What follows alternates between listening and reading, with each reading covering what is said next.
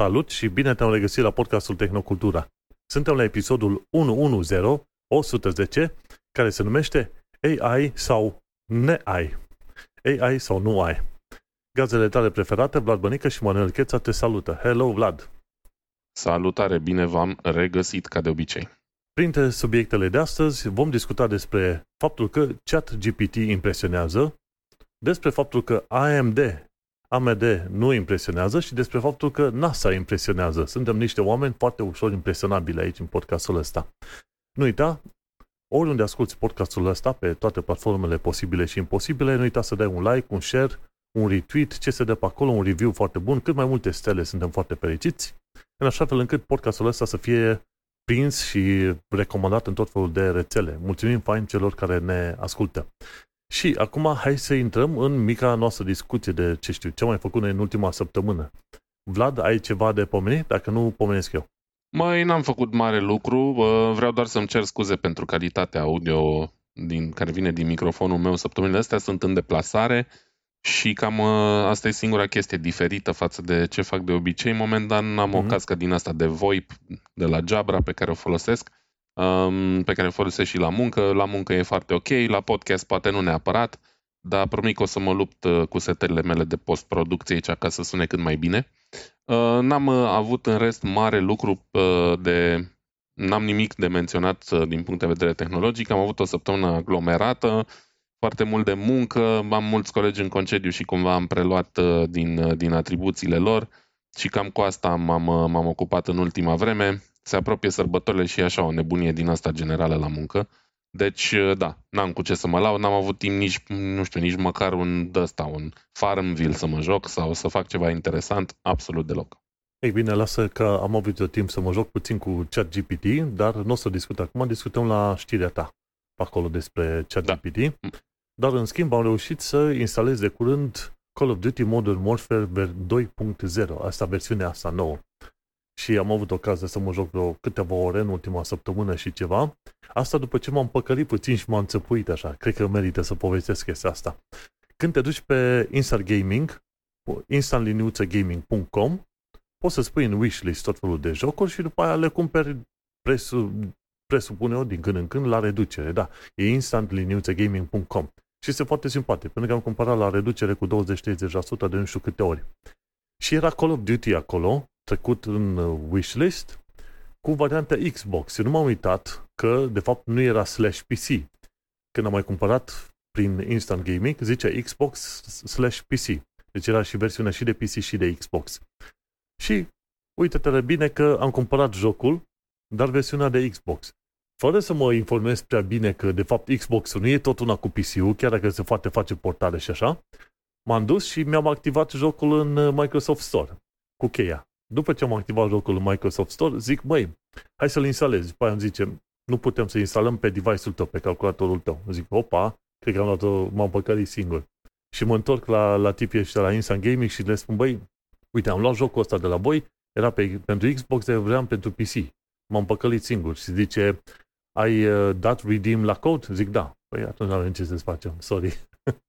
și așa m-am, m-am păcălit. Din fericire. Și așa, cumva, uite, ai motiv să-ți cumperi un Xbox. Da, nu. Nici nu, nici nu vreau. Nu sunt fan console, te rog frumos, nici de fel. N-am televizor în casă. Înțele- știi cum este. Motiv să-ți cumperi televizor. Ai cumpărat un joc, jocul te face să-ți iei Xbox, urmă Xbox-ul trebuie să-l joci pe ceva, va trebui să-ți iei televizor. Și tot așa. Așa începe bulgărele de zăpadă. Dar nu mă prea grăbesc, sincer nu.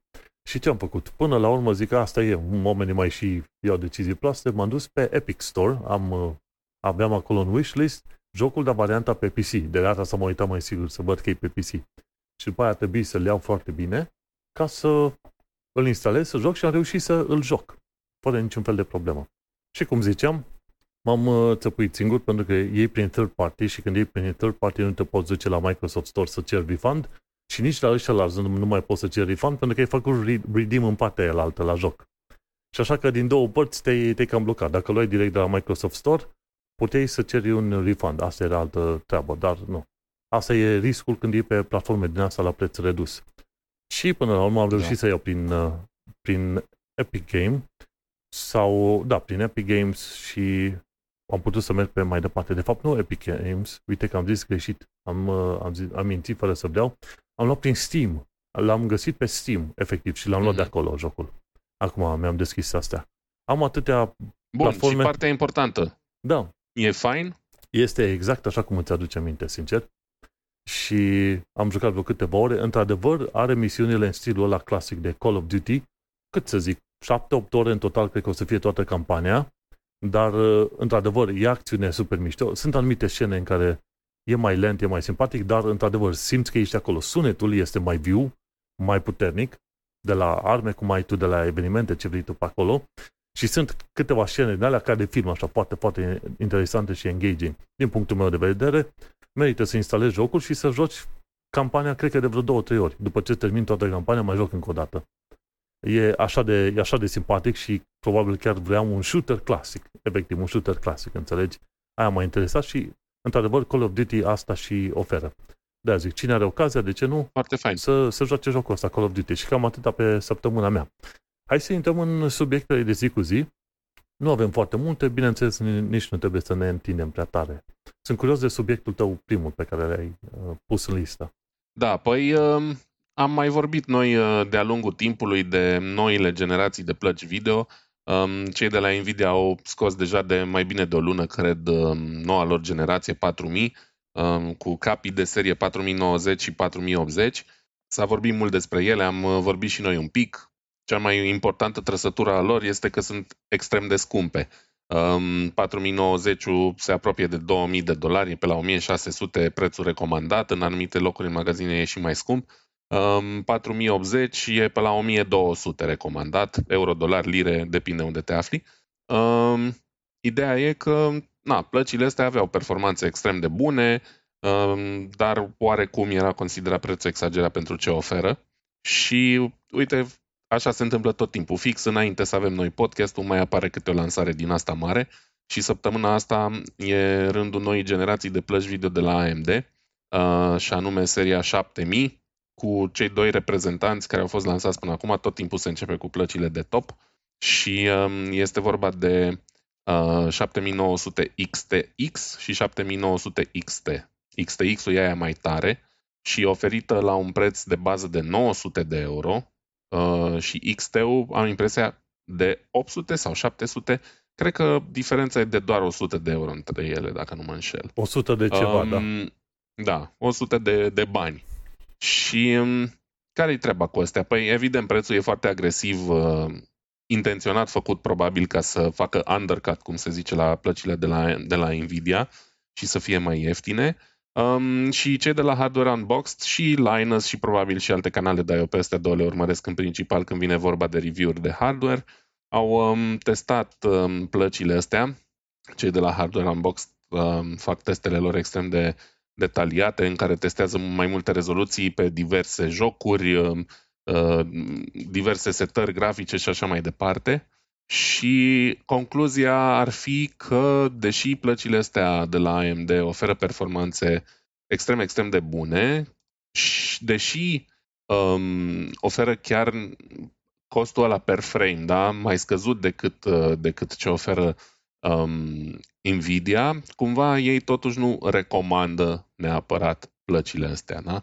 Um, de fapt, mai bine zis, recomandă doar una dintre ele. Și anume e vorba de 7900 XTX, care um, în testul celor de la, de la Hardware Unboxed, care au considerat un preț de 1000 de dolari pe bucată, costul pe, pe frame undeva sub 9 euro ar fi cel mai bun de pe piață la momentul de față. În schimb, 7900 XT varianta cu 100 de dolari mai ieftină, nu e suficient de performantă încât să justifice nici măcar prețul ăla mai scăzut. Știi? Deci ei consideră și probabil că așa și e, dacă chiar îți dorești să ai cel mai bun cost per frame, să mergi pe uh, 7900 XTX.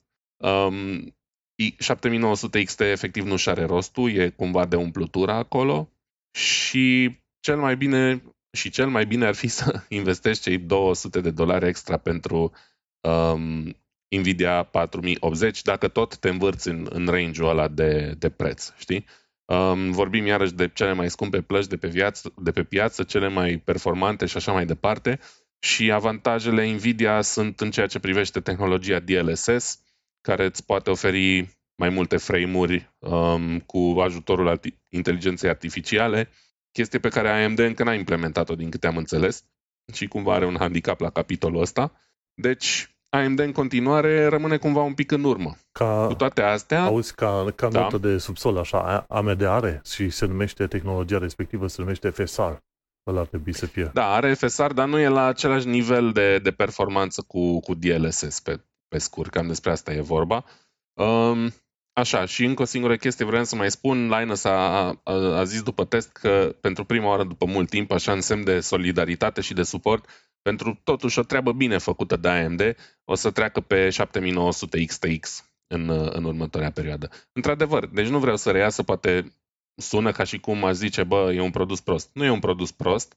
Um, 7900 XT e cam inutil, având în vedere că pentru o diferență mică de preț obții o îmbunătățire substanțială a performanțelor, dar 7900 XTX e de luat în considerare și fanii AMD cu siguranță se vor bucura.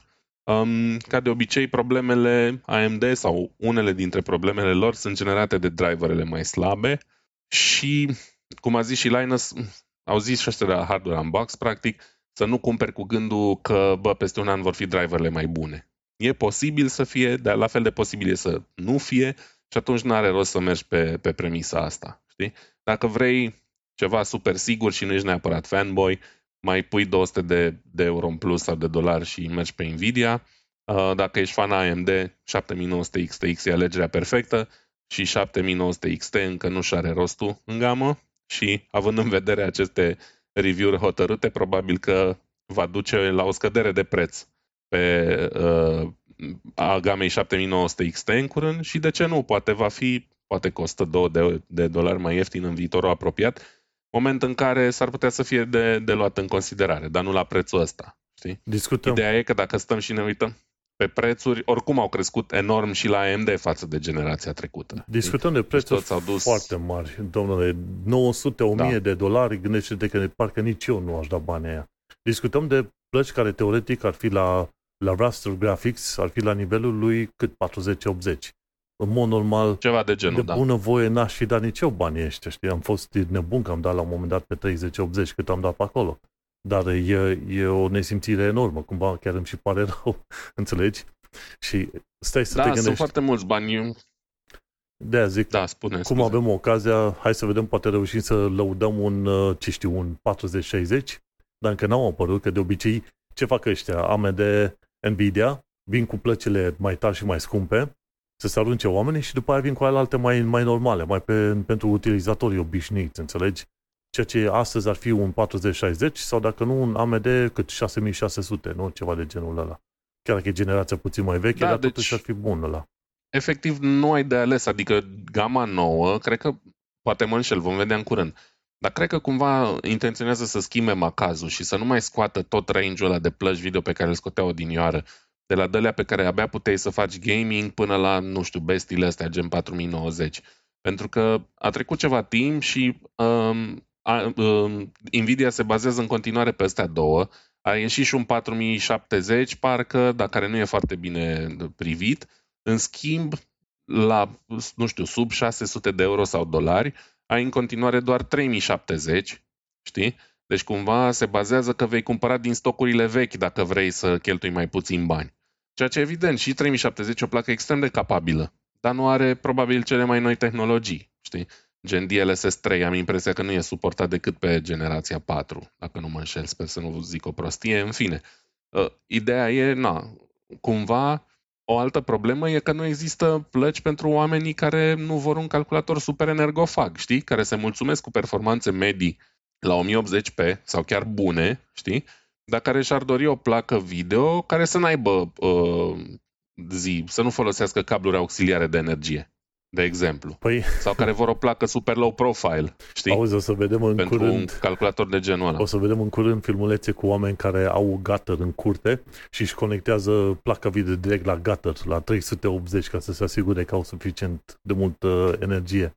Da, adică nu știu, asta e părerea mea din ce văd pe piață. Acum, se pune mult prea mare accent pe plăcile astea extrem, extrem de performante, care ies an de an, an de an, indiferent dacă e justificat sau nu, pentru că s-a ajuns la o bătălie din asta oarecum absurdă și exagerată. Și uh, categoriile de consumatori care unul la mână nu-și permit să dea banii, doi la mână poate nici nu vor să dea atâția bani, că nu are nu consideră justificat, din care gamă mă, mă consider și eu, da? mi se pare absurd să dai 1000 și de euro pe o placă video. Um, și așa mai departe. Sunt altfel de categorii de utilizatori oarecum ignorate în ultimii 2-3 ani. Poate are legătură și cu faptul că fiind o criză de, de silicon, cumva nu-și permit să împartă chipurile alea și pe produse mai ieftine și vor să-și maximizeze profitul, știi? Dar, per total, nu știu dacă au neapărat de câștigat. Acolo face o treabă semi-bună Intel, pentru că oferă niște produse ok la un preț mai redus, dar din păcate au în continuare mult de lucru la, la ce oferă ei, mai ales pe partea de drivere, um, multe teste în care se plânge lumea de, de incompatibilități din cauza driverelor, știi? Sau de tot felul de comportamente ciudate în jocuri, în aplicații și așa mai departe. Deci, nu știu cum să zic, piața asta de plăci video a devenit ceva de lux în ultimii doi ani, iar o piață de lux Țin minte când mi-am configurat eu primele calculatoare, bă, erau plăci video pe care mi le permiteam acum hătani, când nici nu aveam un job, poate eram student sau mai știu eu ce, și mă puteam juca pe ele. Acum, dacă ar fi să compar cu vremurile de atunci, păi nici nu m-aș putea atinge de ce e în momentul de față pe piață. Maxim de o placă de acum 5 ani la mâna a doua, știi? Poate, în, în cazul ăsta. No, nu știu ce să zic. E, e un pic trist. Într-un fel e bine. Mă bucur că există atâta performanță dar uh, mi-ar plăcea să văd ceva și mai pentru, pentru oamenii de rând, să zicem așa, știi? Ce ar zice eu în perioada asta este că e un, e un moment numai și numai bun pentru Intel să-și strângă puterile și să facă ceva cu adevărat util. Pentru că se pare că AMD, AMD și Nvidia se duc către high-end și vor să rămână numai pe acolo, cum ai zis tu. Asta pregătește foarte bine terenul pentru Intel și cumva aș putea spune că deși Intel, zicea mai de mult, știi că era bine ca Intel să fie existat chiar în timpul pandemiei. Dar, deși Intel a pierdut ăștia 2 ani de zile de pandemie, în mod sigur o să prindă acum. De ce? Pentru că AMD și Nvidia se pare că sunt beți de, de costurile astea enorme de plăci video și atunci lasă cumva de dorit în partea asta altă de mid și low-end momente în care Intel vine frumușel și mănâncă din, din terenul respectiv. Și știi da. cum este? E, era chiar foarte interesant dacă într-adevăr lansau toate variantele sau măcar începeau cu alea mai simplute și atunci știau că își mențineau controlul. Și asta e o metodă foarte bună prin care Intel, poate în câțiva ani de zile, o să, o să se bată cod la cod cu firmele astea, tocmai pentru că firmele astea s-au dus numai către vârf. Deci lasă că îi, îi sugem pe ăștia de bani până nu mai pot. Dar uite că o să acționeze împotriva lor, pentru că se pare că niște manageri undeva la firmele astea S-au gândit să facă un profit rapid. Hai, că, hai să profităm acum, în loc să se gândească pe termen lung. Și o să piardă. Mâine, păi o să discutăm de Intel, care este șeful, șeful lor, ca să zicem așa. Scuze, da, zic ceva de genul se prevede, într-adevăr. Și acum hai să merg eu la știrea mea, cică, câte costă să ții aparatele în standby? Cei de la which.co.uk este un consumer website cumva pentru care se ocupă de drepturile utilizatorilor pe UK au făcut uh, niște teste și au zis, ok, hai să vedem cât ar consuma toate aparatele din casă dacă le țin în standby. Știi că mulți oameni zic, ok, ca să salvezi planeta, să economisești energie, ce vrei tu pe acolo, să închizi absolut tot, toate aparatele, de la televizoare, la microunde, la ce vrei tu, totul să nu fie nimic în standby. Și ăștia au ajuns până la urmă la suma pe UK, cel puțin, la o sumă maximă de 25 de lire pe an pe an dacă ții obiect, obiectele, tot felul de aparate în standby, înțelegi? Și aici discutăm de televizor, de exemplu, microunde, tot felul de aparate, routerul, ce vrei tu pe acolo. Și mi-a plăcut că au mers direct la originea problemei, ca să zic așa. Ok, chiar merită să te chinui de fiecare dată să, să închizi toate aparatele și la cât de, cât de mult te ajută, știi? Și ziceau la un moment dat, mă, ok, poate ia 25 de lire, de lire ar conta pentru cineva, de e vorba de 25 de lire pentru oameni care au ceva mai multe aparate în casă, nu doar un frigider, un televizor, televizor și microunde, ceva mult mai multe aparate în casă. Și atunci se gândeau, cred că și la pomeniseră în rapoartele astea ale lor, vorbeau și de boxe din alea wireless și ce vrei tu. Acum cineva care chiar și-a umplut casa cu tot felul de electronice și totuși 25 de lire pe UK, unde e destul de scump acum energia, nu este un, scump, uh, un cost extraordinar de mare. Pentru cineva ca mine care stă într-o garsonieră și nu într-o casă, pentru că ei au verificat pentru casă, casă cu parter și cu etaj, știi? Pentru cineva care stă într-o garsonieră ca mine, costurile ar putea fi chiar și la 10 lire pe an. Și atunci merită să-ți bați capul neapărat să ai grijă ca toate dispozitivele să fie închise. Și fac o, aici o precizare. Undeva prin 2012 am uh, primit o invitație cu Tehnocultura să merg la sărbătorirea 50 de ani de zile de European Southern Observatory, chiar în zona aia München, în Garching. Și am stat o săptămână pe zona aia.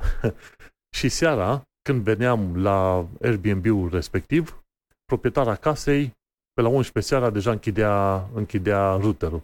Și ca să economisească energie. Și eu sunt, what?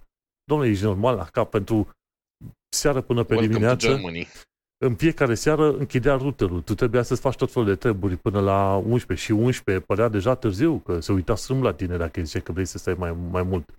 Și închidea routerul. Ca să, ca, ca să economisească ce? 2 euro pe tot anul? Nu știu.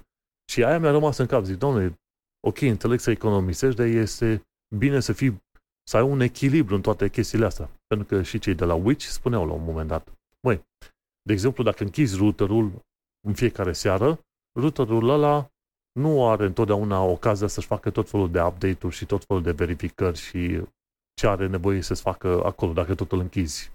Știi? Una la mână. Alta la mână, am înțeles că cel puțin pe UK e chestia asta. Dacă routerul noaptea este închis, o să fie ceva probleme la ISP, pentru că consideră că tu ai avut probleme de conexiune în mod real.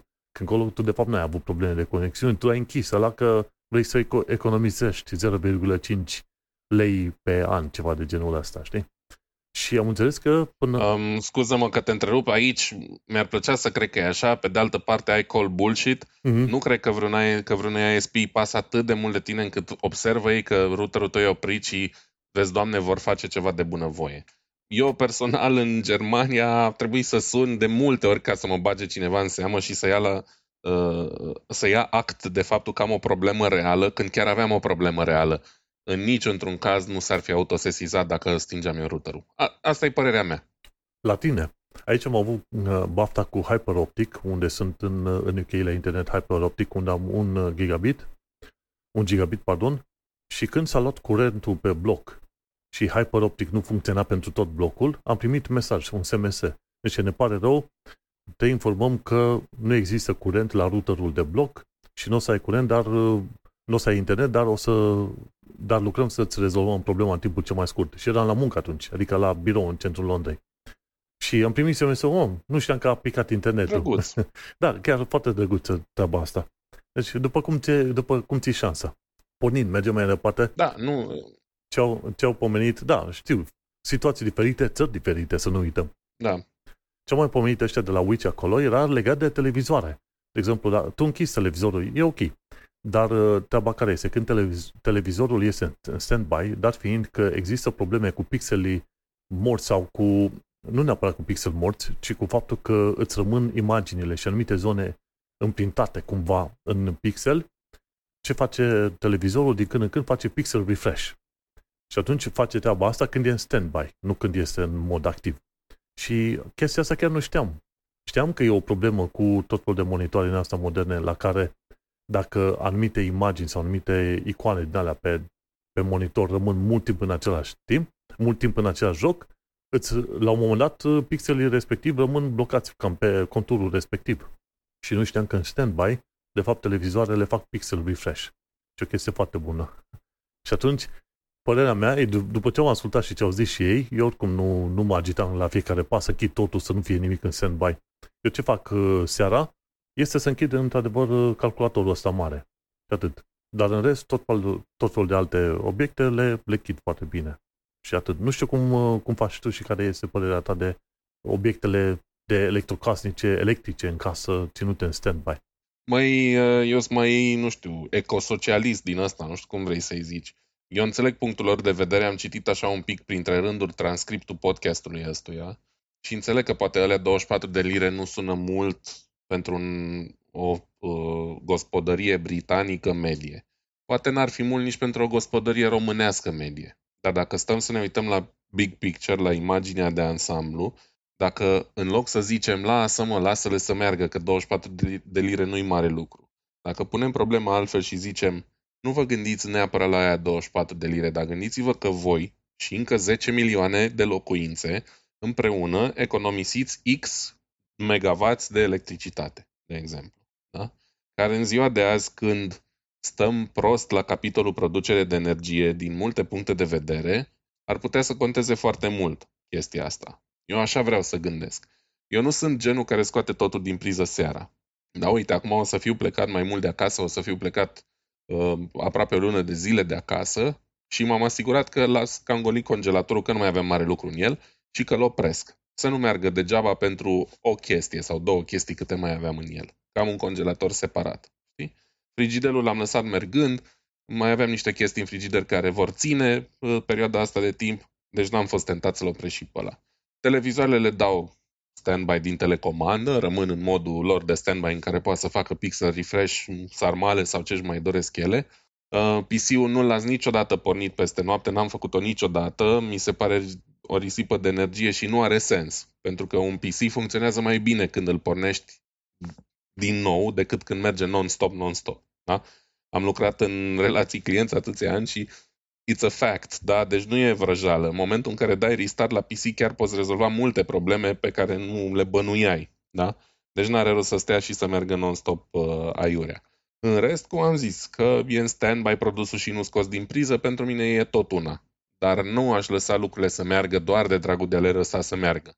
Știi? Acolo unde se poate face niște economie, o fac, dacă nu pentru bani, ți-am spus, for the environment. Pentru că facem oricum prea puțin și suntem oricum prea puțini aia care facem absolut orice, știi? Și sunt de părere că asta e mai important în momentul de față. Toată lumea vorbește, mai ales în, în luna asta, de la Franța la nu știu cum o fi și în Marea Britanie, la Germania, la toți, toate statele astea mega puternice și mega energofage, vorbesc despre cum uh, sunt șanse mari să existe întrerupe de energie electrică, din cauza că rețeaua e supraîncărcată și așa mai departe. Americanii se plâng că rețeaua lor actuală nu are cum, e imposibil să ducă uh, un parc auto format doar din mașini electrice. Și așa mai departe, da? Atunci, consider că nu e ok să zici oamenilor, lasă-mă că nu te costă prea mult.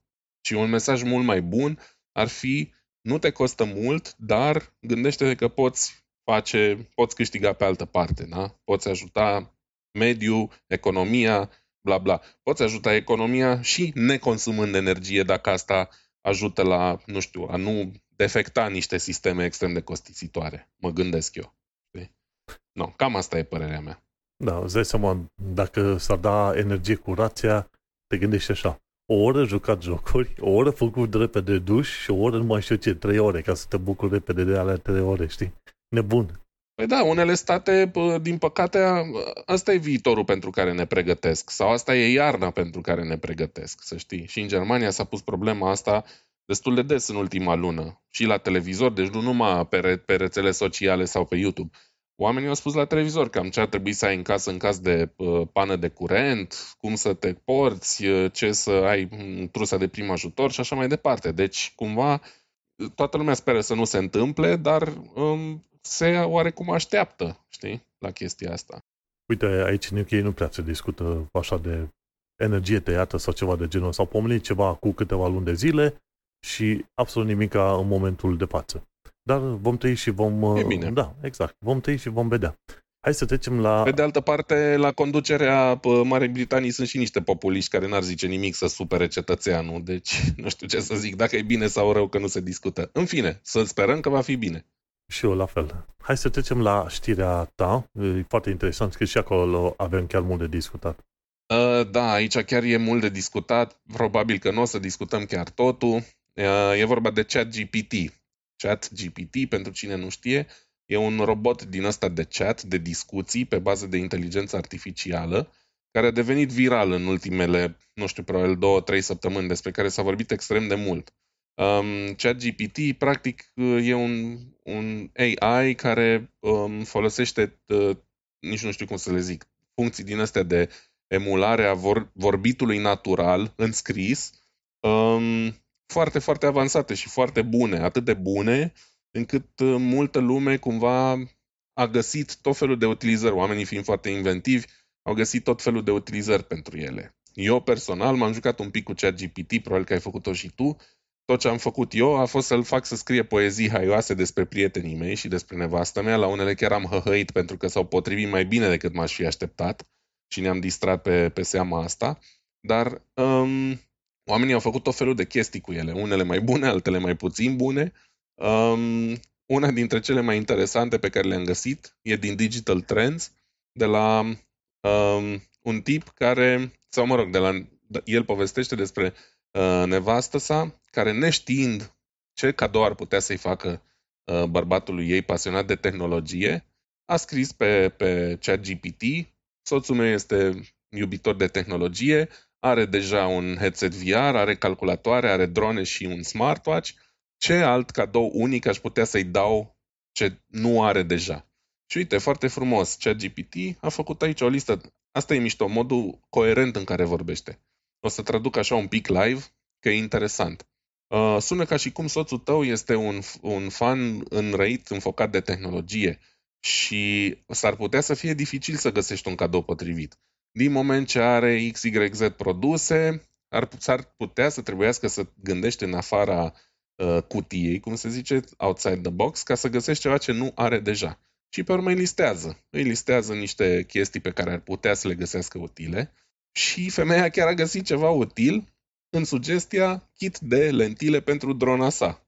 Având omul probabil o dronă mai avansată, mă gândesc că a găsit posibilitatea de a cumpăra lentile interschimbabile pentru drona respectivă și a dat uh, femeii o sugestie foarte bună. Evident, nu toate sugestiile date s-au potrivit, dar acum să fim serioși, dacă noi doi stăm și vorbim trei ore despre ce cadou să le facem partenerelor noastre, poate două idei vor fi bune, restul nu. Da? Deci, în aceeași măsură, cumva, și chat uh, GPT a ajutat, să zicem. Um, e foarte interesant. Um, într-adevăr, încă e în, în lucru chestia asta, dar învață. Învață constant botul ăsta și asta îl face foarte interesant. În schimb, în ultimele zile e atât de folosit încât um, au început să existe probleme de performanță. Chiar astăzi am intrat un pic și mi-a picat de vreo două ori site-ul, pentru că a devenit atât de viral și toată lumea încearcă să facă tot felul de chestii cu el, încât uh, nu mai fac față serverele. Și nu, oamenii lucrează acum să îmbunătățească, um, cum să zicem, să îmbunătățească performanța platformei. Am pățit și eu la fel. Acum Aș m-am fi băgat curios ce pe ai el. făcut tu cu el, la ce l-ai folosit tu. Da, m-am băgat și eu pe el acum și într-adevăr zice We're experiencing exceptionally high demand. Please hang tight as we work on scaling our systems. Și e într-adevăr foarte interesant că face, face multă treabă aici. Și ce am făcut eu? M-am jucat cu el, de exemplu, i-am uh, indicat ce programe să-mi scrie în JavaScript. Eu sunt front-end developer și atunci zic, ok, fă-mi un, fă un program care, care să-mi afișeze o alertă.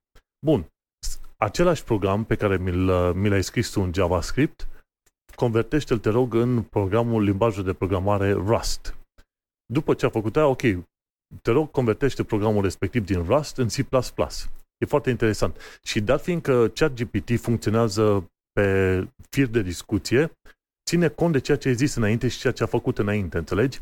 Și atunci o chestie foarte Da. interesantă pe chestia asta este că după ce am cerut să facă conversie în C++, de la sine, să zicem, prin setările ce le are pe acolo, zice văd că ai cerut să facă conversia dintr-o parte în alta, ceea ce trebuie înțeles legat de programul ăsta este că, de fapt, funcțiile generale sunt aceleași, dar din, an- din loc în loc, sintaxa este schimbată și ai nevoie să importi niște librării. Dar dacă te uiți mai aproape, e ca și cum ar, ar fi fost un om oarecare, un profesor care vrea să-ți explice, ok, tu ai vrut programul ăsta, ți l-am arătat în mai multe metode, uite să înțelegi și tu că, de fapt, prin- principiile sunt aceleași, ai conceptul de funcție, variabilă, ce vrei tu, și diferă doar uh, sintaxa și îți explica din uh, sintaxa în limbajele respective și într-adevăr ăsta este un game changer. Pentru că la un moment dat am zis să fă o pagină web care să aibă un header cu nu știu ce funcție de login și search și în footer să scrie copyright-ul ce vrei tu. A făcut codul HTML eva- efectiv cum mi-am zis eu acolo, o do- am scris o frază două. Și ăsta este un, uh, bine, am mai făcut și alte chestii de ajung și la alea, dar uh, ăsta este unul dintre lucrurile cele mai interesante pentru că te poți duce în mod normal, dacă ai o eroare, te duci pe Stack Overflow și af- afli definiția erorii și cum se rezolvă chestia aia. Și chiar am aflat de curând că Stack Overflow, acel forum de developeri, interzice cumva creatorilor uh, OpenAI să facă scanarea răspunsurilor de pe Stack Overflow. Deci, voi nu, nu dați răspunsurile noastre. Pentru că adevărul este că e atât de natural în modul în care dă răspunsurile înapoi și modul în care explică acele răspunsuri, în așa fel încât ChatGPT, într-adevăr, te lasă cu gura căscată. Și bineînțeles că vor fi și mulți developeri care, la un moment dat, vor pune o eroare și ChatGPT explică. Și la un moment dat așa am făcut. Uite, am pus uh, eroarea pe care o aveam, era eroare 401 de la NPM Package. Aia înseamnă că nu aveam voie să accesez un modul pe care vreau să-l folosesc în uh, proiectul meu. Și ChatGPT a explicat fiecare parte, fiecare chestie în parte, știi? Cei 401 la cei NPM, cei toate cele, toată conexiunea aia de lucruri. Foarte interesant. Nu cum ar avea un om obișnuit de răbdare să-ți explice chestiile astea și de cele mai multe ori știi când dai și tu de o erori oarecare și le arunci în, în uh, Google Search, te aștepți să-ți vină un răspuns cât de cât ok. Și nu știu dacă ai observat, dar uh, în foarte multe situații, dacă Google intuiește răspunsul corect pentru tine, îți arată într-o cutie, chiar sub căsuța de, de căutare, îți, îți arată efectiv răspunsul pe care teoretic l-ai aștepta. Ei, uite, cam asta face și ChatGPT și a, a reușit să, să zicem, să antreneze cumva oamenii în folosirea lui în tot felul de situații, încât mai devreme sau mai târziu te-ai putea gândi că ChatGPT, dacă ar fi antrenat pe chestiuni curente, gen știri curente, ce vrei tu, ChatGPT ar putea înlocui foarte bine nu numai Google Search, dar și forumurile de developeri. Am văzut exemple pe YouTube în care oamenii aveau un cod și l-au, l-au uh, copiat în, uh, în zona asta de input de la ChatGPT și a zis, măi, codul ăsta nu merge, spunem, spunem uh, te rog, ce nu funcționează la acest cod. Și într-adevăr, ChatGPT a descoperit, uite, la linia cu tare, vezi că tu ai scris greșit un anumit keyword, cuvânt cheie pe acolo și a, și a zis, uite, așa se corectează codul tău. Și nu numai asta. Deci i-a, i-a corectat codul și a pus comentarii din loc în loc, arătându-i că înțelege, teoretic cu ghilimele de rigoare, faptul că fiecare secțiune din programul respectiv ce face.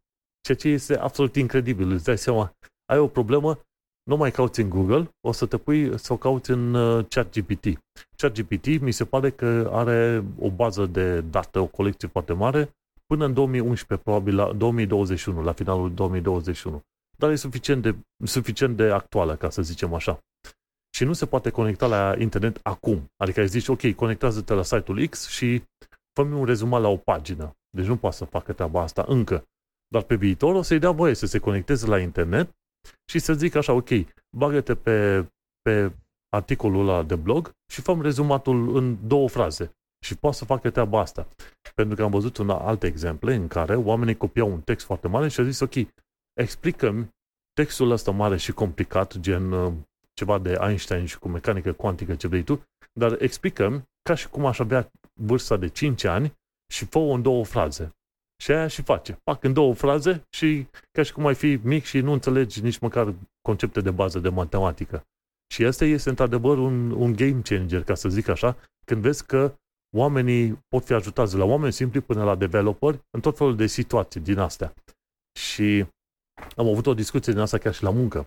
La muncă, de exemplu, vreau să folosească la un moment dat GitHub Copilot. Știi că am mai discutat de, de el la un moment dat? Și ideea care mm-hmm. era? Dar fiindcă Copilot este antrenat pe tot felul de repozitoare din asta de cod, de milioane și milioane de fișiere de cod, ar putea să te ajute în munca ta când vrei să scrii o funcție oarecare.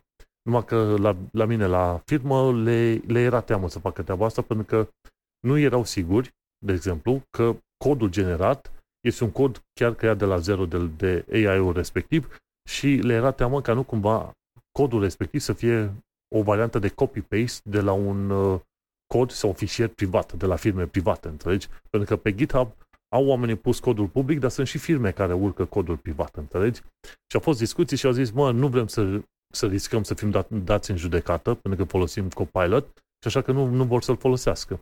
Și am zis, ok, dar ce zici de chat GPT? Că asta pare mai, mai tare și mai normal, într-adevăr.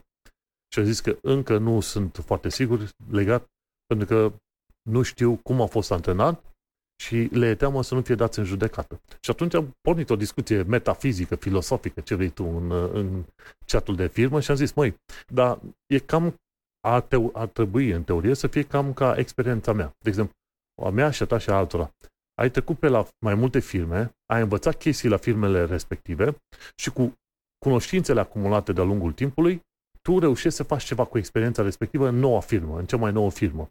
Ei, nu dai cu copy-paste din ce ai învățat de la celelalte firme, dar ai experiența celor firme și vei aplica în nou loc. Același lucru și Copilot, același lucru și ChatGPT. Acum, nu au fost foarte convinși oamenii, din punctul meu de vedere, cam mai e direcția în care ne îndreptăm, pentru că le-am spus, zic, oameni buni, nu durează mult și meseria de programator va fi așa, o, o meserie în care tu ai un, un fel de chat GPT căruia îi spui, domnule, vreau să creez un program care face A, B, C, D, următoarele chestii și care îmi verifică valorile potrivite și îmi face anumite cazuri de, de, ce știu, de testare, ce vrei tu. Și atunci, ChatGPT sau ceva de genul ăsta îți creează programul, tu îl verifici, vezi dacă îți convine și atunci îl folosești în codul tău obișnuit pe acolo. Și programarea în viitor așa va fi. Tu vei spune ce vrea să facă, dacă vrei, poți să și verifici codul, dacă nu, o să-l și folosești și o să-ți dai seama că îi zici, cum era în filmele alea SF pe care le vedeam noi acum 5, 10, 15 ani, zicea, ok, fă un program care face asta. Îți facea programul și apoi tu, printr-un VR headset, luai programelul ăla, îl uneai cu un alt program, program și împreună trebuia să facă o chestie nouă. Programarea pe viitor cam așa va fi. Eu așa, sincer, eu așa văd. Și în, în viitor vei avea cei, să zicem, super specialiști în programare care se vor putea duce în programele respective să citească linie cu linie, linie cu linie, să se asigure că programele alea chiar fac. Dar fac ce trebuie să facă, dar alea vor fi doar în caz de eroare sau ceva, când ceva nu funcționează cum trebuie. Dar nu e azi, nu e mâine, nu e în 5 ani de zile, dar acolo ne îndreptăm.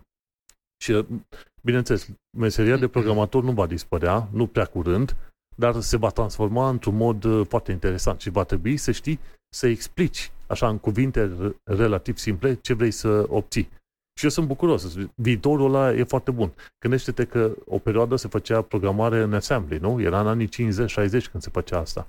Și după aia au apărut celelalte limbaje de programare numai, numite mai, cred că îi zic uh, high-end programming languages, care nu fac în assembly, în care trebuie să bagi codul ăla ADD, spațiu, ref1 și spațiu ref2, ai uh, o chestie, ai în limbajele de programare de astăzi, aproape ca și cum ai vorbi, înțelegi? Trebuie să înveți sintaxa respectivă. Ei, ăsta e un, următorul nivel. În loc să vorbești în cod scris, o să vorbești cu uh, limbaj obișnuit, folosit în viața de zi cu zi. Și asta e un, e un nivel și o evoluție foarte faină. Da, bă, funcția asta de scris cod și corectat cod e pentru mine aproape ireală. Eu înțeleg să citesc cod în câteva limbaje de programare puține și prost, așa la nivel de, de bază, fiindcă sunt prost, dar faptul că poți să zici unui bot să-ți scrie ceva și îți face codul aproape instant și din câte am înțeles de cel mai multe ori chiar ăla codul, știi? Poate există o variantă prin care le putea scrie mai scurt sau mai eficient, dar codul ăla funcționează. Adică de-aia îl folosesc oamenii să le corecteze codul lor care nu funcționează, știi? Mi se pare fascinant și ce mi se pare și mai ă, fascinant este că poate să facă chestia asta, nu știu dacă în toate limbile pământului, dar cu siguranță și în română. Deci am încercat să fac chestii cu el și în engleză și în română și funcționează absolut perfect, inclusiv în limba română. La poezii nu prea ies rimele în română, în engleză ies, dar la cod poți să zici în română, vreau un programel care să facă moderare de comentarii care conțin cuvântul X. Și am oferit un cuvânt uh, care nu e în Biblie. Da? Bă, le-a făcut, le-am făcut mai întâi în JavaScript, a dat exemple, culmea, exemplele sunt și în context, uh, ceea ce mă, mă fascinează și mai tare. Pe urmă i-am zis, vreau să-mi transform codul ăsta din JavaScript în Turbo Pascal. Și mi-a răspuns foarte politicos, Bună ziua, desigur că pot transforma acest cod din JavaScript în Turbo Pascal. Aici este cum ar arăta în Turbo Pascal. Pac, mi-a făcut codul și pe urmă mi-a explicat. Acest program funcționează în mod similar, iterăm prin fiecare comentariu din listă și verificăm dacă comentariul conține cuvântul nepotrivit, folosind funcția POS. Dacă comentariul conține cuvântul, atunci îl înlocuim cu mesajul comentariu moderat. Și pe urmă i-am zis, aș vrea acest cod și în assembly. Și ghiși ce, mi l-a scris și în assembly, dacă tot ai pomenit tu de assembly. Din păcate mi-am luat network error, fiindcă, cum am zis, e foarte încărcată rețeaua și nu-l mai am în assembly. Dar, uh, again, e, e fascinant, mie mi se pare incredibil. Um, vreau să citesc mai mult despre oamenii care au făcut chestia asta să funcționeze atât de bine, pentru că dacă e ceva mai fascinant decât programul în sine, este cum a fost scris, știi, și cum s-a ajuns la performanțe atât de bune. Um, clar, în, în viitor probabil că așa va fi, la fel cum în trecut lumea bătea fierul, pe, bătea fierul cât e cald cu ciocanul și acum au ajuns să controleze o mașină CNC care face toate manevrele necesare, etc. La fel va fi și cu programarea. Acum omul trebuie să scrie cod, trebuie să înțeleagă cod, să știe cam ce ar trebui să scrie. Pe curând va trebui doar să explice unui AI de genul ăsta cât mai detaliat ce vrea de la aplicația respectivă, ăla o să scrie codul și el, evident, va trebui să aibă cunoștințe de programare ca să-l poată verifica. Da? Nu o să poată să vină orice nea de pe stradă și să zică, da mă, e bine. Știi? Gând... Deci programatorul în sine nu va dispărea, doar îi se va schimba cumva stilul de lucru. Gândește-te că vor fi, din punctul meu de vedere, două tipuri de programatori. Cei care vor ști să explice și vor putea proba faptul că programul funcționează și face cum trebuie și cei care vor putea face diagnosticarea low level, cu ghilimele de rigoare low level. Deci vor fi cel puțin două da. asemenea categorii prin, printr-un asemenea tool. Și să știi că până la urmă nu este nicio rușine.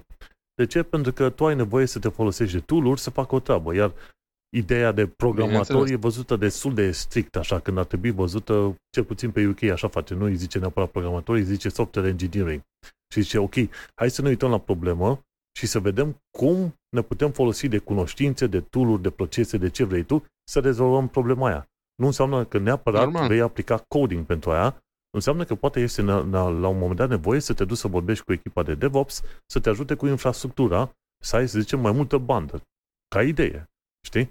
Și atunci, mergând pe aceeași idee, ești un creator de soluții, nu un programator, un coder din alea pip, pip, pip, pop, pop, atunci poate bine, ChatGPT o să meargă, dar merge și pentru multe alte chestii, și pentru rețete, și pentru povestioare, glume, ce vrei tu. Eu am pus deja un uh, bookmark pentru ChatGPT Chiar, chiar în zona cu Google Home, știi că la browser ai în stânga ai casa, când dai click pe casă, se duce la Google Search. În cazul meu, se, se duce la Google Search și chiar lângă am și chat GPT-ul. Ca să caut repede, în caz că Google nu-mi dă ce vreau eu. Mai e foarte tare, uite, tu, tu poți să fii iarăși cobaiul Tehnocultura, pentru că tu chiar faci programare și atunci probabil că vei putea să ne zici în uh, scurt timp cât de bun e ChatGPT la front-end development. Chiar aș fi foarte curios. Sunt convins că e mai bun decât ne așteptăm noi, uh, dar chiar sunt curios dacă, dacă te va ajuta for real. Din câte am înțeles, uh, cred că iarăși uh, prietenul nostru Elon Musk a fost în știri recent că le-a interzis developerilor săi să folosească ChatGPT. Știi? Uh, oarecum pot să înțeleg chestia asta că dacă stai să te gândești, lucrezi cu proprietate intelectuală și probabil că în momentul în care tu încarci cod acolo, codul ăla rămâne în baza lor de date, vrei, nu vrei și așa mai departe, știi? Uh, mă gândesc că ăsta e motivul, nu doar ca să, cum să zic eu, să nu uite, la fel cum mă punea pe mine în facultate să fac calculele cu pixul pe hârtie când eu știam să folosesc formule în Excel, știi? Nu cred că ăsta e scopul, ci mai degrabă să nu predea bă, proprietăți intelectuale mai departe. Probabil ceva de genul, dar din ce am înțeles eu, Elon Musk investește și în Neuralink, dar parcă investește și în OpenAI, care OpenAI, uite că a creat chat GPT-ul. Deci nu... Elon Musk e cu undeva prin zona aia și el. Înțelegi? Dar cumva ai dreptate. Dacă dai copy-paste la codul pe care ai tu în, în sursa ta și îl folosești în altă parte, atunci poate ar fi o problemă. Dar adevărul e că am lucrat în tot felul de firme, am lucrat la sute de proiecte și proiectele, mai mici, mai mari, mai ce vrei tu. Există doar un anumit mod foarte limitat în care poți să scrii o funcție amărâtă care, ce știu, trebuie să numele caractere sau alte chestii, înțelegi? Problemele cele mai mari, poate cel mai probabil revin din soluțiile la nivel mai înalt, adică cum ai toate fișierele să, să toate fișierele și pachetele să lucreze împreună să creeze ceea ce ai creat tu. Cred că acolo ar fi problema mai mare, nu la o funcție pe care ai copiat-o acolo. Dar uh, sunt multe da. chestiuni de discutat. Din punctul meu de vedere, n-aș avea nicio problemă să folosesc, să, să zicem, chat GPT-ul să corecteze un cod, să te ajute în ceea ce faci, sau GitHub Copilot, sau și ăla, chiar așa, știi? Dar uh, vezi un teren din ăsta nou nou și oare ce să se întâmple? Păi ce să se întâmple? Trebuie să găsești metode să poți folosi tool astea. Pentru că nu poți să zici, văleu, da, văleu, mi se înfură, AI-ul îmi fură mie jobul. Nu, poate înveți să lucrezi cu AI-ul, să te folosești de AI, să mergi tu pe mai, pe mai departe. Da, e foarte interesant. În orice caz, uh, sunt curios unde se va duce chestia asta Uh, i-am testat așa un pic limitele și pe partea de evil, dar nu o să vorbesc despre asta. Momentan mai au de lucrat la cenzură, la chestii de genul, îți dai seama, e una din chestiile cele mai tentante, să, ve- să vezi un, să-i forțezi un pic limitele, uh, dar e, poate fi într-adevăr extrem, extrem de util și pentru cine vrea să învețe. Cineva ca mine care e curios de programare, dar e prost bâtă, poate să învețe mai ușor despre asta, știi? Decât să caut un tutorial pe YouTube și să am răbdare o jumătate de oră, o oră să-mi povestească cineva uh, într-o engleză stâlcită, nu știu ce, ceva ce putea fi rezumat în 5 minute, um, pot să-i zic aici, m-ar interesa să fac cu tare și cu tare lucruri Ar- pentru Arduino, de exemplu, și îmi scrie codul, dar și explică, asta e mișto. Că și explică, deci nu numai scrie un cod mindless. Uite, de exemplu, acum chiar am făcut chestia asta, fă un program pentru un Arduino prin care pot controla turația unui motor ca pas cu pas. Și am scris în română. Și răspunde frumos, deși nu am acces la informații despre Arduino în acest moment, îți pot oferi un exemplu general de program pentru a controla turația unui motor pas cu pas. În acest exemplu vom presupune că avem motorul conectat la o placă Arduino, deși mai devreme a zis că nu are informații despre Arduino, acum s-a sucit. Și că vrem să controlăm turația motorului bla bla. Și îmi scrie cod, dar cu comentariu. Definim o variabilă pentru a stoca valoarea citită. Și îți arată cum definești variabila. int pod value. Pe urmă, void setup. Setăm pinul digital al motorului ca ieșire. Ă, știi? Deci fiecare pas ți le explică ce trebuie făcut și asta e extrem, extrem de, de mișto. Știi? Nu te lasă, nu doar îți scrie cod și sănătate. Îți explică, te, înva- ă, te învață, știi? Îți spune de ce a scris în felul următor. Ok, că trebuie să știi și tu un pic de sintaxă ca să înțelegi până la capăt, na, e normal până la urmă, știi? Dar totuși e, e foarte mișto, îmi place. Îmi aduc aminte de, de cine? De Jarvis nu știu dacă te uitat cu Iron Man, efectiv ChatGPT uh-huh. e un fel de Jarvis, numai că nu-ți vorbește. Dar, da, da, ceva de dar genul. dacă pe lângă asta îi pui un asistent, cum e de la Google, cum am Google Assistant și eu, și pui vocea aia, gata. Îți răspunde înapoi citind ce scrie pe ecran și tu vorbești cu microfonul înapoi și gata, ai un Jarvis ca în filmul la Iron Man, ok?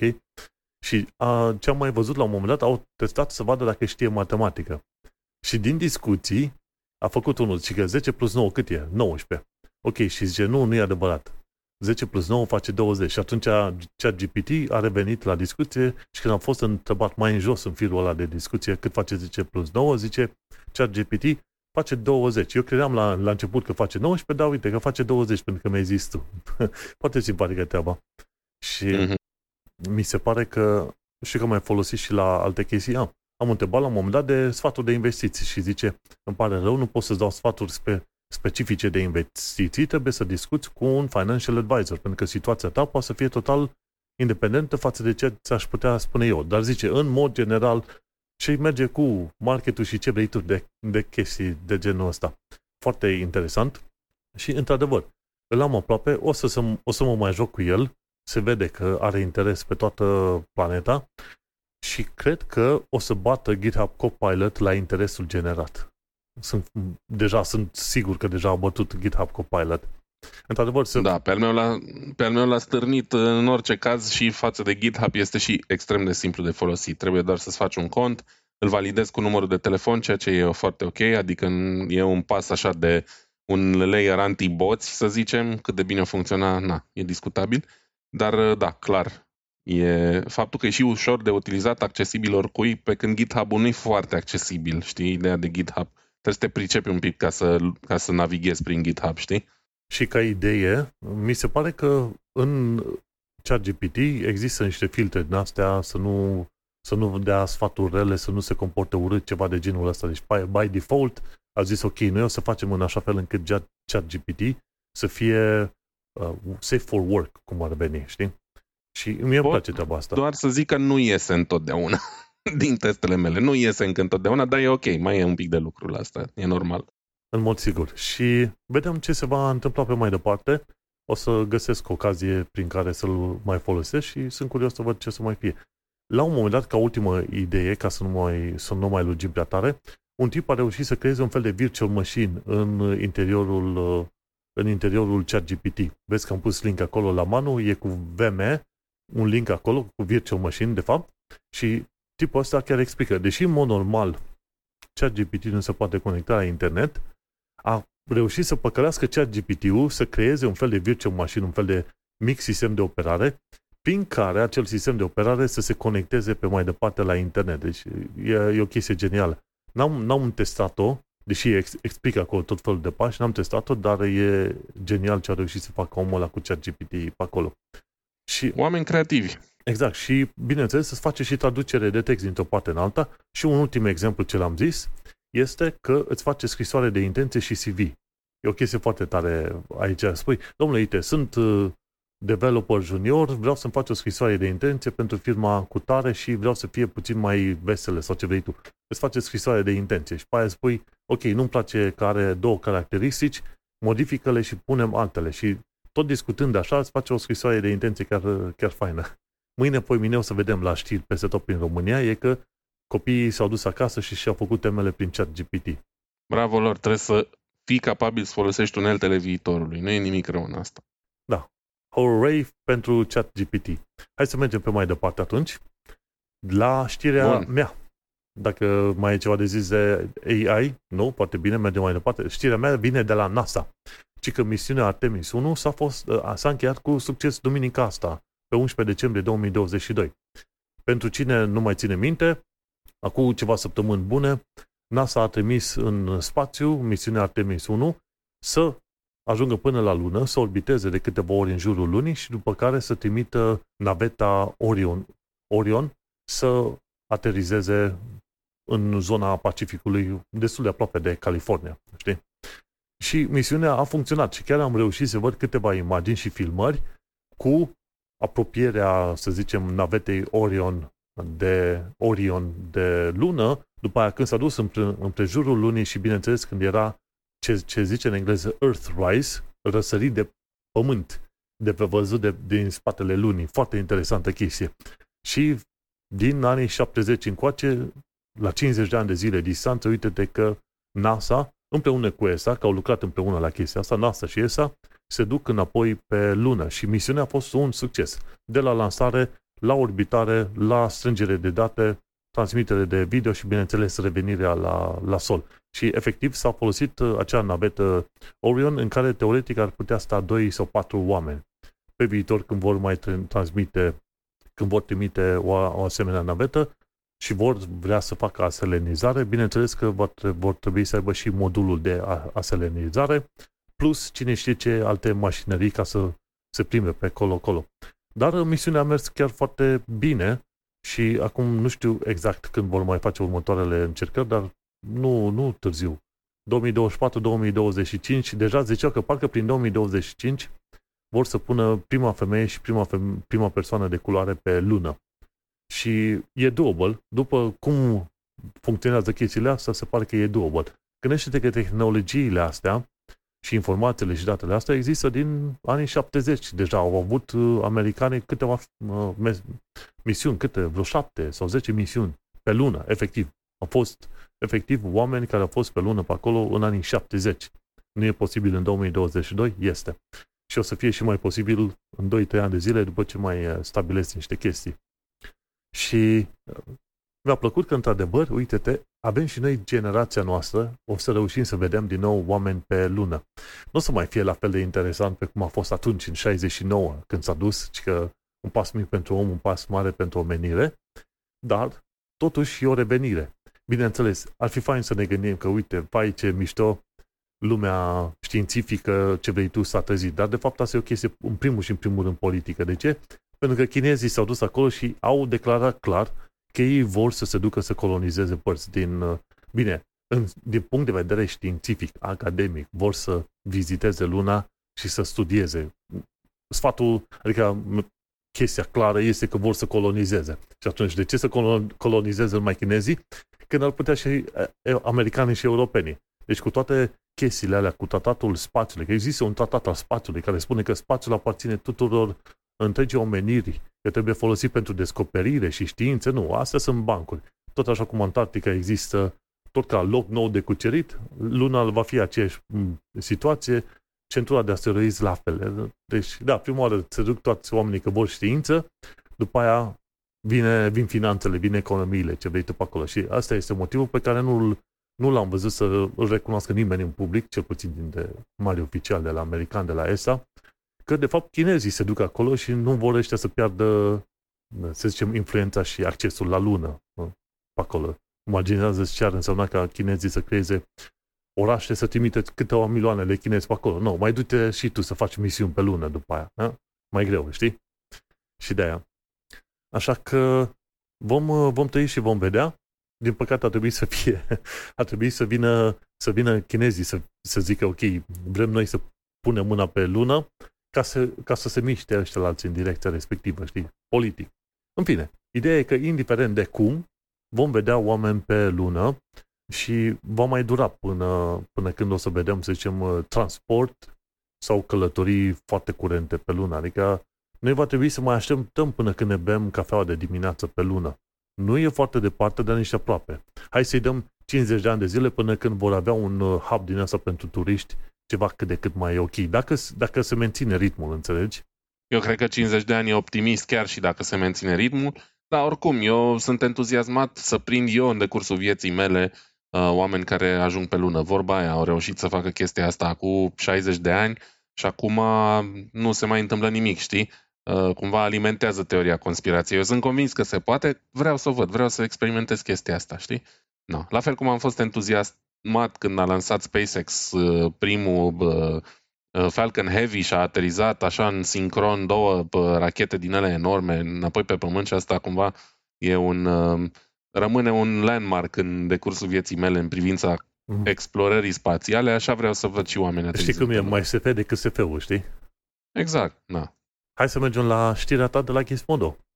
Bun, ultima mea știre pe ziua de azi e o chestie destul de interesantă. Am mai vorbit noi așa pe scurt despre um, dorința asta arzătoare, la propriu și la figurat, de a obține energie electrică uh, din fuziune nucleară. Da?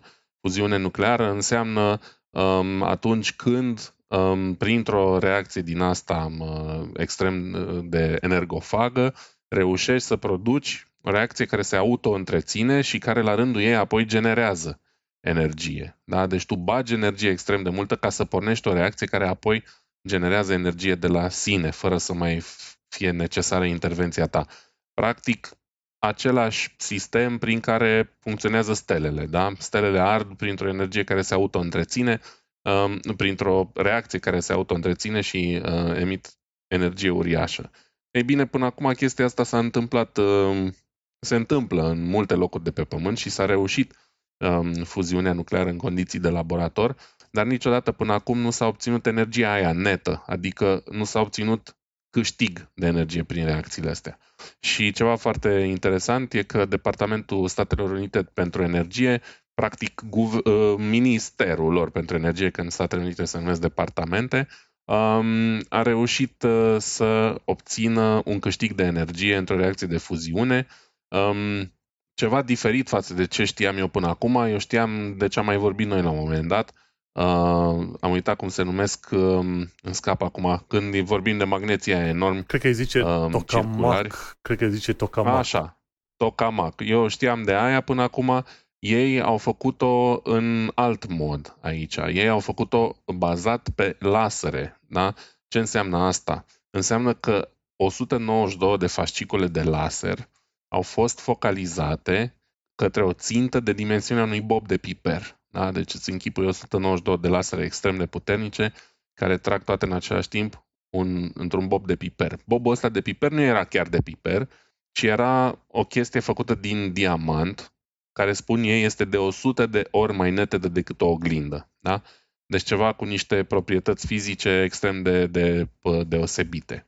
Um, Evident, asta se întâmplă cu viteza luminii, pentru că scopul uh, de a obține, uh, ce, ce se dorește este să se obțină o temperatură extrem de mare și o presiune extrem de mare în acel punct în care e focalizată energia. De a au folosit diamant, știi? Um, alte sisteme astea prin tokamak, de exemplu, nu au nevoie de presiuni și temperaturi uriașe, dar asta ce au făcut ei acum cu ajutorul astrelor, da. Um, zic ei, o presiune mai mare de 100 de miliarde de atmosfere terestre. Incredibil cum se poate obține așa ceva pe Pământ, chiar și în condiții de laborator. Um, ei bine, prin experimentul ăsta, cheltuind 2 megajuli de energie, au reușit să genereze 3 megajuli de energie. Acum, detaliile nu sunt foarte, foarte clare aici. Mă gândesc că asta a fost o chestie ce a durat o fracțiune de secundă, știi? Ceva de genul ăsta. Um, exact, uite, scrie aici, 2 megajuli au fost trași către țintă și au produs 3 megajuli. Deci ei, practic, au înmulțit energia pe care au investit-o acolo, ceea ce e, practic, și scopul um, acestor reacții de fuziune. Da? Se dorește ca la un moment dat, mai degrabă mai devreme decât mai târziu, să se ajungă la reacții susținute de genul ăsta. Practic, putem produce energie infinită cu costuri foarte mici. Da? De fapt, ăsta e scopul. Uh, dacă în timpul fuziunii, nucle- uh, fisiunii nucleare, ceea ce se întâmplă în centralele atomice, de exemplu, putem crea extrem de multă energie cu extrem de puțin combustibil, Uh, partea proastă e că o reacție din aia scăpată de sub control poate genera o catastrofă nucleară, vezi Cernobâl, bla bla, și automat și dacă nu se întâmplă nimic, rămânem cu deșeurile nucleare. Pe când dacă stăpânim fisiunea nucleară, uh, chestia asta nu se întâmplă. Se produce doar, nu știu, un atom de hidrogen greu sau ceva de genul ăsta. Um, am, am, ideea e... Da, am apucat spune. să citesc pe mai departe și eu articolul. Într-adevăr, Energia venită de la lasere era de 2 MJ și a creat 3 MJ, dar ca să ajung la cei 2 MJ, că chiar mă interesa, ok, până la urmă Sabine Hosenfelder de curând a avut uh, ceva de comentat pe chestia asta de obținere a energiei din fuziune și a zis, băi, nu contează numai energia care intră în contact direct cu materialul respectiv să faci fuziune, contează și cât iei din perete, efectiv. Și în mai jos în articolul ăla, dar undeva ascuns așa între paragrafe, chiar zice că s-au, s-au consumat vreo 300 de megajul, dacă stau să mă gândesc bine, la un moment dat, ca să se da. genereze acei 2 megajul, înțelegi? Și atunci zice, ok... Da, pentru că se pierd prin alte procese extrem de mult, uh, se pierde extrem de multă energie. Exact, dar uh, e, e bine de, de pomenit. Deci, pe de o parte, ai obținut fuziune, aici nu specifică cât, cât a durat acea fuziune, deși te poți gândi că la o materie atât de mică nici n-a durat microsecunde, ceva de genul, știi? Probabil o fracțiune de secundă, da. Dar uh, ceea ce este important în toată afacerea asta este că s-a obținut fuziune și pe de altă parte avem un consum extraordinar de mare de energie. Noi trebuie să ajungem de la acei 2 către 3 megajul la acei 300 care se folosesc la 400 sau ceva de megajul, știi? Că până la urmă, din punct de vedere a sistemului, întregului sistem, într-adevăr, e net pe minus, dar principiul există.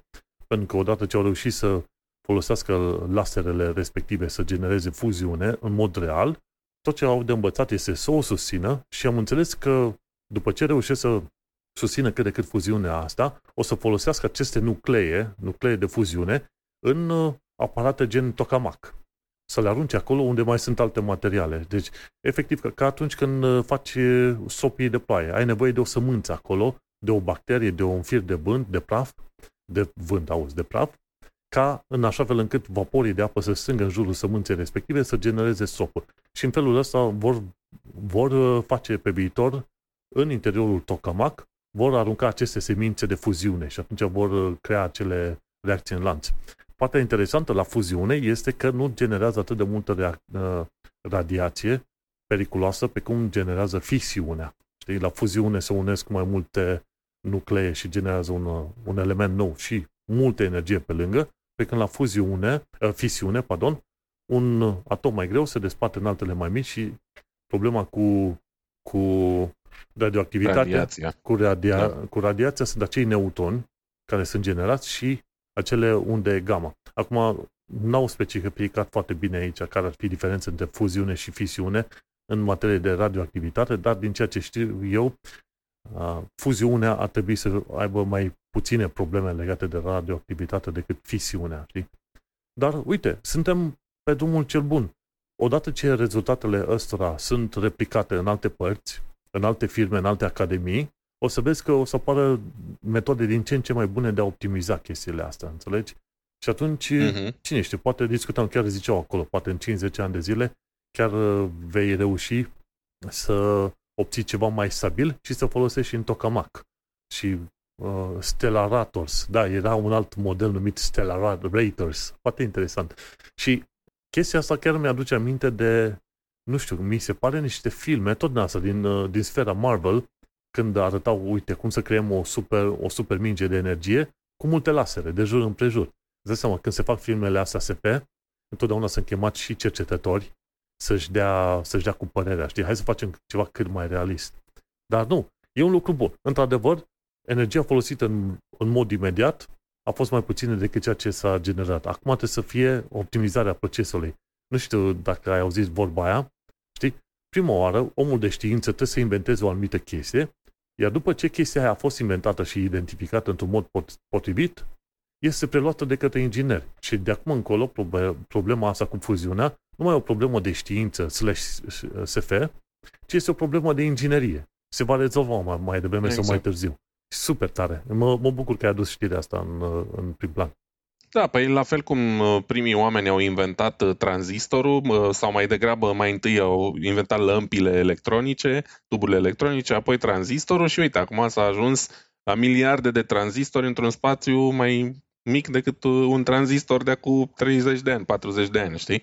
Deci, clar, în momentul în care se ajunge la punctul ăla în care, ok, am obținut energie netă din chestia asta, acum optimizăm, vedem cum reușim să facem sustenabilă și pe termen lung și we got this, adică suntem pe, pe drumul cel bun. Ocazie cu care nu numai NASA impresionează, ci impresionează și cercetătorii americani de la, cum îi se zice, Departamentul de Energie, dar cred că îi zicea uh, Lawrence Livermore National Laboratory, cam ăla e. Da, acolo e laboratorul unde s-au făcut testele, da. Foarte, foarte tare. Bun, uite, asta e o știre foarte bună. Uite, avem două știri foarte pe scurt, că suntem chiar la final în momentul de față.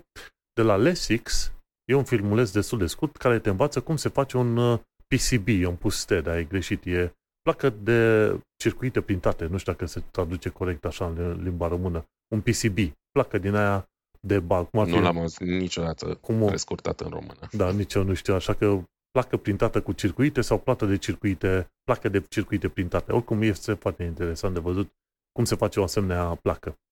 Și al doilea lucru, ce l-am aflat de la Evening Standard, turist spațial, o londoneză va merge în spațiu. Mi se pare că este un uh, miliardar japonez care vrea să strângă vreo 9 sau 10 oameni, artiști în principiu, cu care să meargă în spațiu în viitor și o, o tipă din Anglia a fost aleasă, din Londra mai precis, de 37 de ani de zile. A, și e vorba de, uite, miliardarul japonez și uh, colector de artă, Yusaku Maezawa. Și vor să meargă într-o călătorie, dar știi cum e, prima călătorie civilă către lună. Acum, uh, nu știu când vor să facă această primă călătorie către lună, că te duci către lună, dar cumva vrei să și vii înapoi, înțelegi? și... Păi mai întâi trebuie să meargă profesioniștii și după aia ăștia amatori. Până da, una da. alta, nici profesioniști n-am mai trimis de multă vreme. Da, și acum au revenit profesioniștii și vedem când se va întâmpla, să zicem. Pentru că să nu uităm că japonezii și ei sunt tari. Cu JAXA, J-A-X-A, au și ei propria lor agenție, de, agenție spațială, care este adesea în uh, lucru cu, ce știu, cu NASA și cu ESA. Acum, nu se specifică foarte clar când vor vrea să meargă pe lună, dar mă aștept că nu mai devreme de 2030 sau ceva de genul ăsta, știi? Dar e interesant, uite, omul nostru și-a selectat câțiva oameni cu care să meargă pe lună și cel puțin există un, un șir de oameni care deja vor fi printre primii turiști. Turiști lunari, ca să zic așa. Și cam atât am avut de zis și la partea de, lor. de știri. Bravo lor! Felicitări! Ce să mai zic? Și cam atâta și aici încheiem și nou, noi episodul de podcast. Ai ceva la Shameless Plugs, Vlad? Uh, nimic deosebit la Shameless Plugs. Uh, vă aștept din nou pe canalul meu cu, cu viniluri, dacă e ceva interesat. Cam atât. Fiind sărbătorile, fiți cuminți, fiți buni, faceți cadouri, faceți donații, the usual. Cool. Iar pe mine mă găsește lumea pe manelcheța.com, unde am podcastul Un Român în Londra. Noi ne mai auzim săptămâna viitoare pentru ultimul episod pe anul ăsta. Așa că, succes, have fun, sărbători fericite! Pa! Numai bine, pa, pa!